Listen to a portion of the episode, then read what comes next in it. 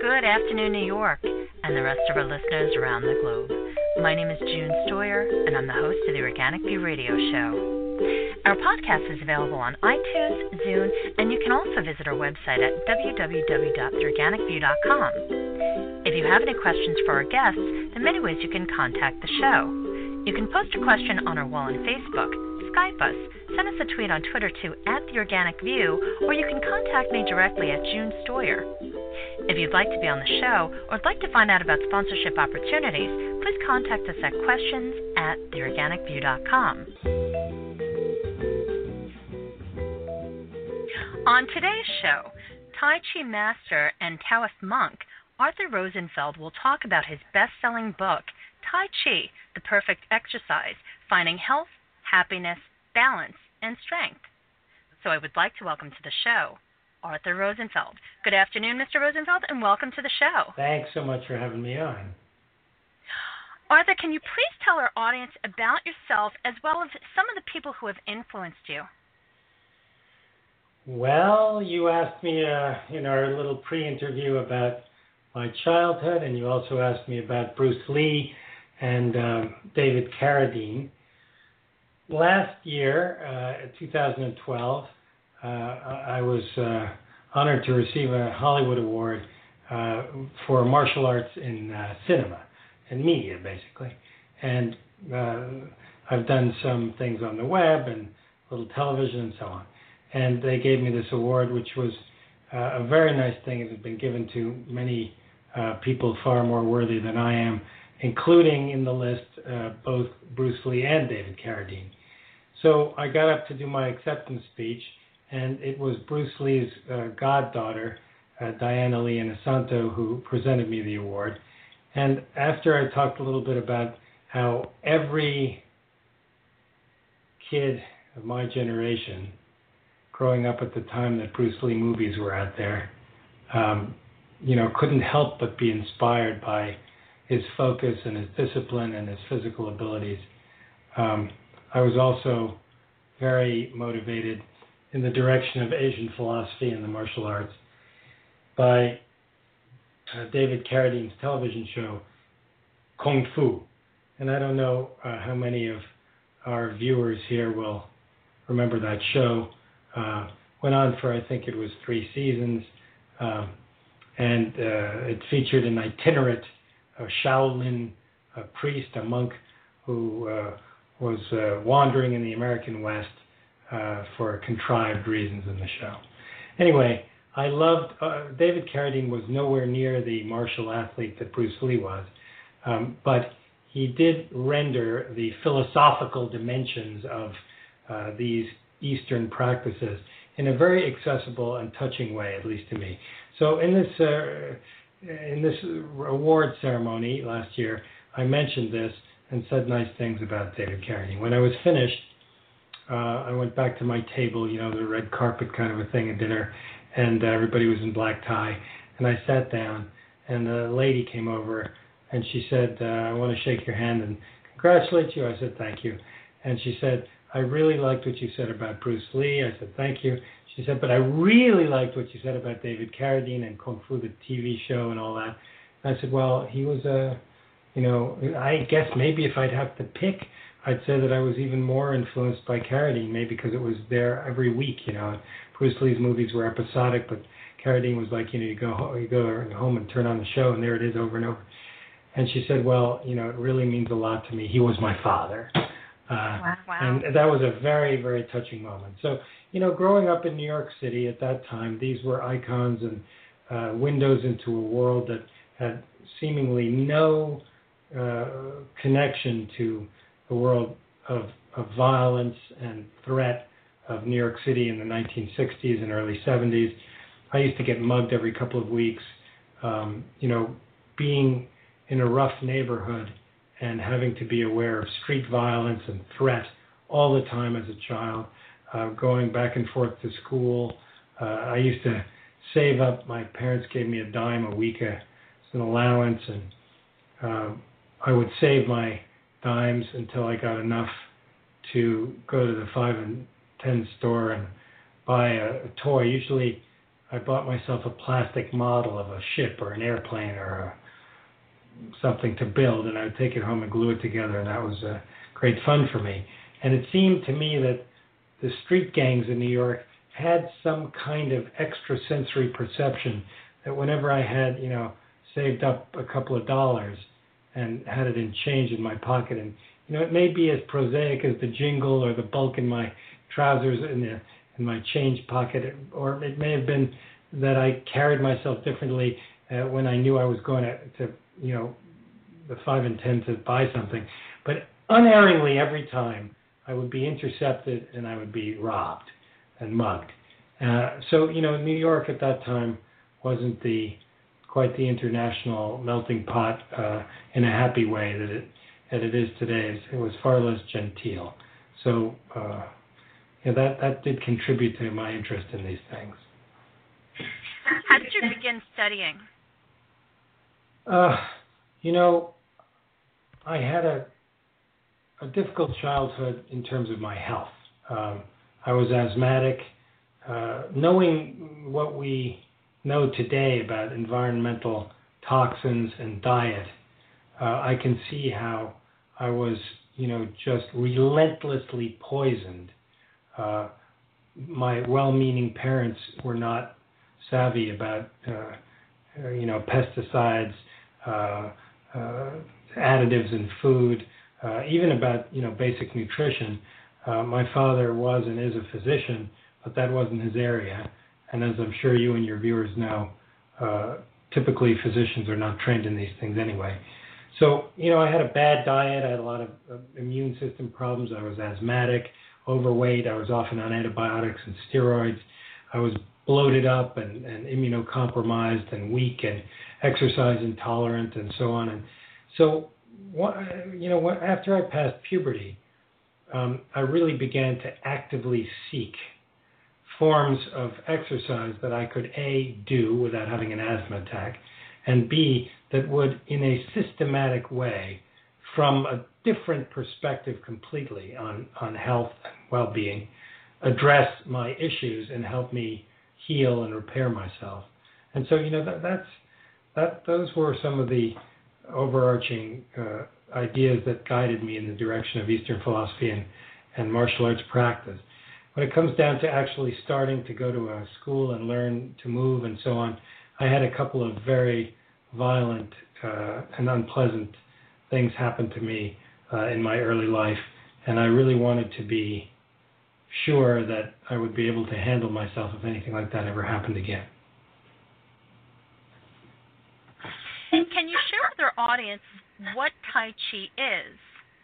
And also, do you need to be a certain age to learn it, or is it something that you can learn and master the basic principles at any age? Uh, so, the the first question, uh, they're both actually very straightforward questions and answers. Tai Chi is a martial art.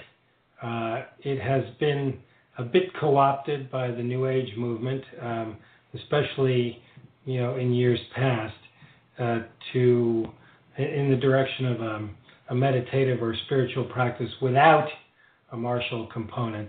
So there are people practicing, and in fact, people out there right now who recognize the words Tai Chi and associate it with uh, older people moving slowly in the park and communing with the birds and nature and that sort of thing, the butterflies.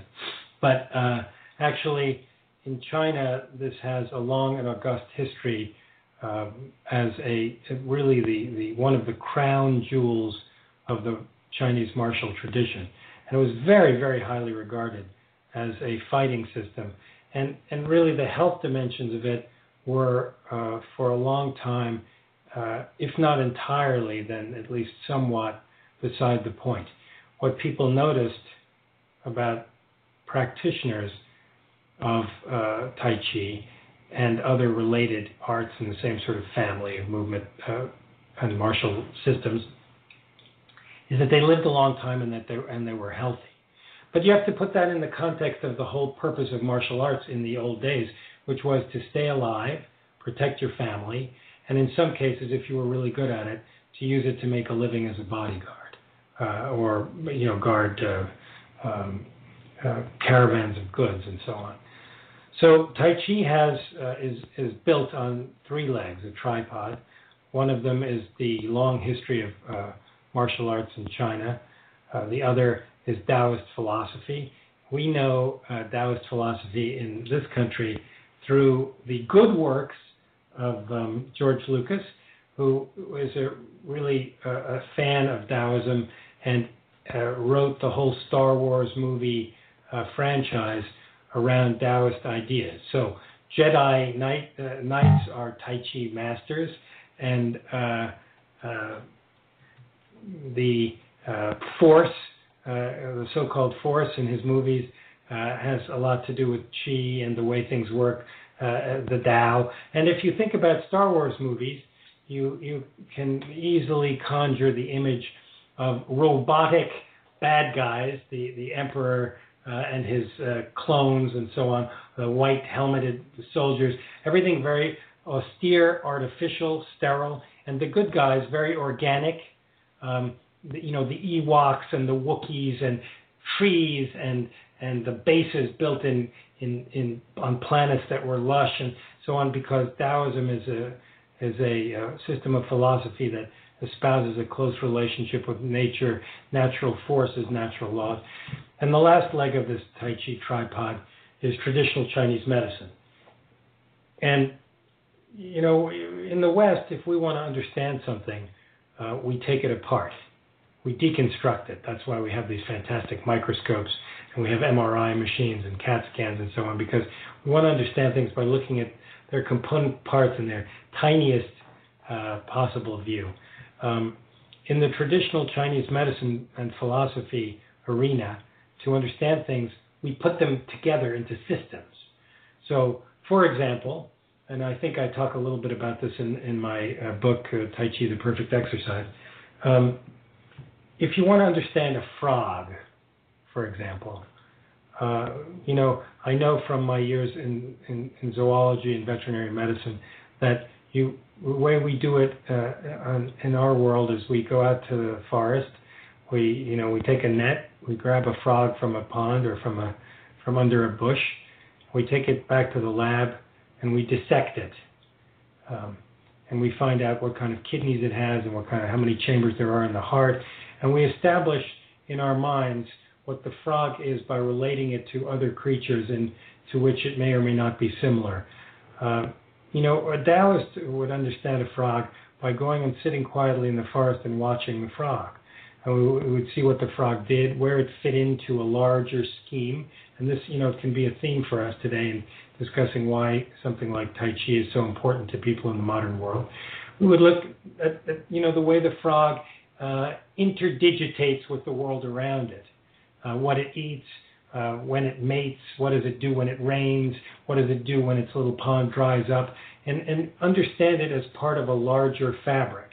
And you can, if you wish, make a religious or philosophical larger lesson out of this, or you can simply take it scientifically and mechanically and say, look, uh, this is just where this creature fits in to its ecosystem. Either way, this natural integrative view of the world is one of the uh, uh, uh hallmarks of uh, traditional Chinese medicine and of Taoist philosophy. So, again, the three legs that hold up Tai Chi traditional Chinese kung fu, Chinese medicine. Remember that if you hurt somebody uh, in those days, you have to know how to fix them. Um, and uh, so learning about how the body worked made you a better warrior. And as a warrior, you needed to be able to repair the damage you caused. And last, you can think of Taoist philosophy as Star Wars and May the Force be with you, and Tai Chi masters are Jedi Knights. Hope that helps. Thank you. I've, I've actually just learned a lot about myself in the few minutes that you, you explained that. Uh, could Arthur, could you talk about chi and the overall flow in the body? So chi is a is a concept that arises very organically from the culture that we have just been uh, I, have just briefly been talking about, and it is a it is the word qi qi is how it's spelled in the uh, in the pinyin, the Chinese government spelling, which often makes no sense to us. Uh, some people spell it CH apostrophe I. Uh, this so called life force or energy, all pervasive energy. Some practitioners of uh, Chinese philosophy, medicine, and martial arts think of qi as simply being the energy that unites and, and pervades everything that is, animate and inanimate. In other words, there could be qi in a stone. Um, other people really think of it as just the tai, just the energy of living things, you know, plants and, and animals, everything that's alive. Bacteria have chi, viruses have chi, if, if you think of a virus as alive. Um, in terms of, in practical terms for our discussion today, if we were in China, somebody might walk up to you in the street and say, you know, are you feeling okay? Your chi looks a little low, or wow, you look good today. Your chi is good today, and that can simply mean you look good. You look like you have energy, like the currency of life is in you. Um, in in our way of thinking, we have scientists in universities, some of whom I've interviewed for documentary films I've made and so on, who are in uh, avid pursuit of identifying chi uh, in scientific terms. In other words, rather than thinking of it as a construct and a combination of variables that could range from your circulation to your blood to heat to your color, they want to they want to figure out what it is as one uh, unique uh, thing. I, I believe they are mistaken in this pursuit, and they may not have the cultural context to understand how the Chinese have synthesized the experience of being alive and, and expressed it in this word. Um, but so what we can say scientifically is, is chi blood? No. Is chi heat? No. Is chi ultraviolet or ultrasound, light and, and uh, vibration? No.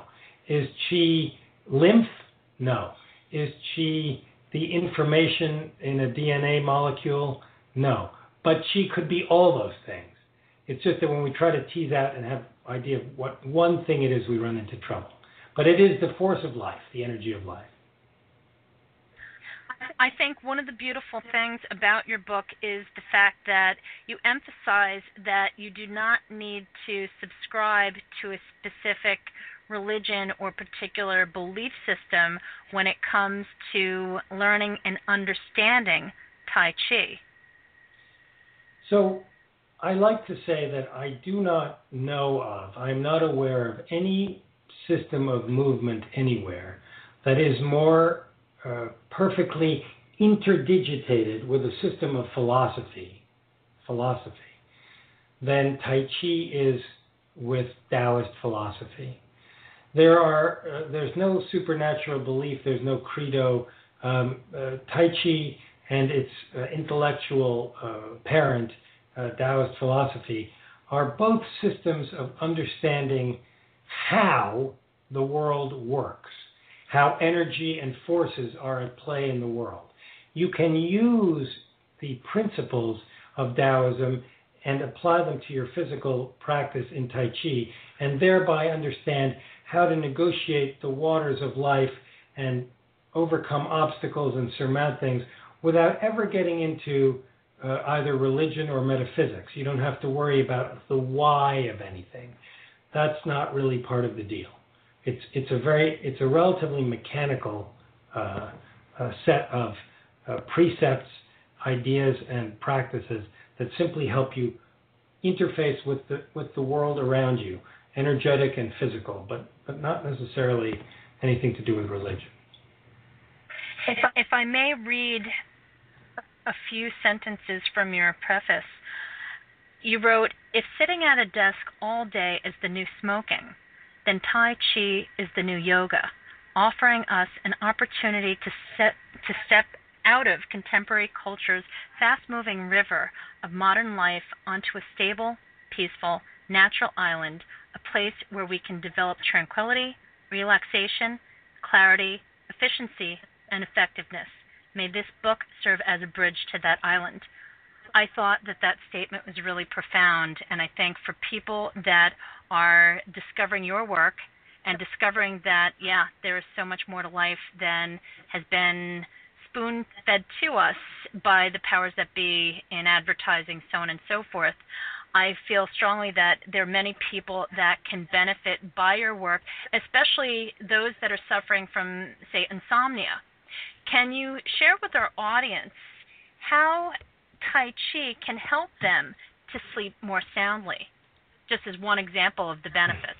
So one one of the limitations of writing a book is that you know you, you have an editor uh, who can guide you to making a more readable product, but also sometimes you have to uh, leave things out for sake of length or uh, continuity.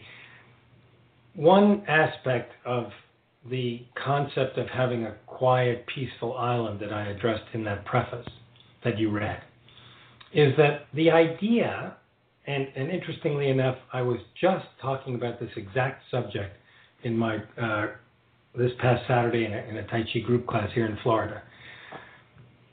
The idea that your Tai Chi practice should be this thing that you go to to help you out of the fracas and fray of your life. And that you should look forward to the class. Oh, it's going to be so wonderful. I'm going to be mellow and cool and calm and collected, and my stress level will go down, and my heart rate will go down, and my respiration will go down, and my blood pressure will go down, and I'll focus on myself and my physical body and and then hope that the feeling, the wonderful feeling of the class lasts uh, a few minutes or a few hours after it's over, and maybe if you're lucky, into the evening from a morning class. But then, you know, by the time it's time to go to bed and wrestle with sleeping and or wake up in the morning to uh, a new day full of challenges and forces at work on you, all of that benefit will be gone and you'll have to go back and start it again. That model actually may be a sort of basic mechanical model for how most people encounter this kind of mind body practice, but it's not the idea in the end. The idea, rather, is to use a practice like this to help you to create a life which is balanced, quiet, meditative, introspective, effective, efficient, pleasurable, healthy, and that the fracas and the fray that we all think is the way life ought to be should become the minority experience and not the other way around. So when it comes to your question about insomnia, the more you cultivate the Tai Chi lifestyle, the more you learn to pay attention to the signs in your body, the more you learn about how and what to eat and when to eat, the more you begin to consider your diet as part of fueling you and as an energetic exchange. I've written a whole book about this, by the way, which is in the pipeline now. Um, the more likely you are to be able to achieve a good sound sleep. As long as you are a person, and so many of us are like this, who feels either addicted to uh, a high stress level and a high pace of life and needs to be constantly receiving input and doesn't know what to do with a quiet minute or two, much less a quiet hour or two, then sleeping can be challenging. The more you interweave uh, uh, Tai Chi living into your life, and the more those uh, fast paced, highly stressed periods are, uh, we're not going to get rid of them completely because life is like that. The tiger can wander into the village and everybody has to run. But the more they become an unusual occurrence, the more your body will be able to deeply relax, which is a huge goal of this practice, and, and sleep well. Thank you. Thank you.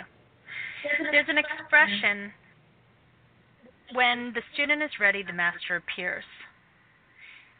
With your with regard to your book, Tai Chi, the perfect exercise, finding health, happiness, balance, and strength, who would you say would be the ideal person to benefit from this book. There are books out there that teach you about all sorts of things, but once again, until someone is truly ready to make those changes, that is when the information will really click and sink in. So, based upon that, who would you recommend really read this book so that they could benefit from all of your teachings? So, uh, number one, I would like to make clear that I don't consider that any of these things are my teachings. I, I see myself as a conduit. Um, I, I, often tell my uh, uh, my students that I'm a piece of PVC pipe. You're very humble. Well, uh, I, it's not really. I, I'm not contriving this. This is the way I see it. I didn't make any of this stuff up. I didn't. None of this stuff is mine. It doesn't come from my family. It doesn't come from my own thinking. And, you know, there are people who have been profound geniuses in our in our culture and in Chinese culture. People like Freud or Einstein who were able to just use their brain without the benefit of high tech, just their brain, and observe the world. And in that observation, looking at the same things that many other people have looked at, millions of other people have looked at, billions of other people have looked at over the span of, you know, tens of thousands of years of human culture, they are able to somehow see something that nobody else saw and understand it in, in a new and fresh way. And some very genius people like that were involved in creating uh, systems like Tai Chi, mind body systems that draw very profoundly on natural processes. And, and you know, from watching animals and watching weather and watching the way the world works, they drew conclusions about how to move and how to live. I, I'm not one of those people. I am somebody who learned from some of those people and passed it on. That's all. As far as you know, who should bene- who can benefit from it and who uh, should read the book.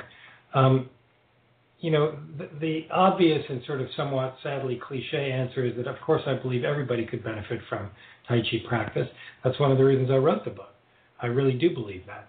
On the other hand, you know, realistically, um, we uh, we have a smorgasbord of options in front of us all the time.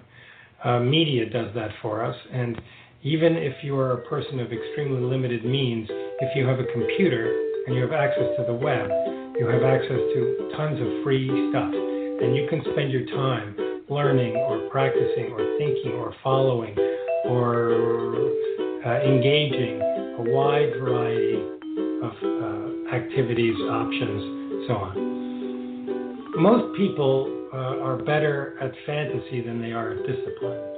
And discipline almost becomes like a bad word. It sticks in your craw a little bit. It makes some people wince when they hear it. But the truth is that unless you are a person who has the motivation to improve and change their life without depending on gratification all the time, and unless you are a person who is either motivated by uh, a great imagination, uh, a great burning desire for higher consciousness, or something as simple as a bad back or a sore knee, you, you may not be able to fully take advantage of a mind body practice like Tai Chi. That leaves quite a few people out there happily. Um, I'm always surprised, impressed, and pleased to find out how many people are actually interested in ideas that are, as you described them a few minutes ago, not what they have been spoon fed. Um, so, if you are a quester, if you are somebody who has had the uh, gnawing sense all your, all your life that you're only looking at the surface of the pond, that there's a lot more going on uh, underneath. If you are somebody who is able to make bewilderment your friend, that is, to suspend the little voice in your head that has you criticizing yourself, comparing yourself to someone else, judging yourself on some imagined timeline uh, wherein you should be here or you should be there, you should have learned this, you should already be able to do that. If you can stop that kind of chatter and just be mindfully present for the practice, you will succeed with Tai Chi. What does succeed mean? Succeed is a very personal term. It means that your life is somehow better with it that you feel better, that you are enlivened by it, that you find it as a template wherein and with which you can understand the world around you better, find less conflict, more efficiency, more effectiveness, more relaxation. You know, if you can't, if you're not able stop that chatter, then this is probably not a good practice for you. Thank you. Thank you. Can you also advise our listeners how they can go about finding a good person to learn from if they wish to take, say, classes locally, what have you? So, you know, I, I really think that in this day and age, the easiest thing to do is just look online. and you know you enter a, a city where you are or a town where you are, an area where you are, and you put Tai Chi. You know Tai Chi in uh, Long Island, Tai Chi in in Florida, Tai Chi in, in Los Angeles, Tai Chi in New York, wherever you are. Um, and then you know you, you'll get a, a list of things to choose from, and you know many schools have websites. You can look at them. Um, of course, in the end, uh, there are some really nuts and bolts things you can do to narrow the field. Number one, of course, don't pick a teacher um, or a class who is so far from you that it's a real chore for you to get there because you're not going to do it.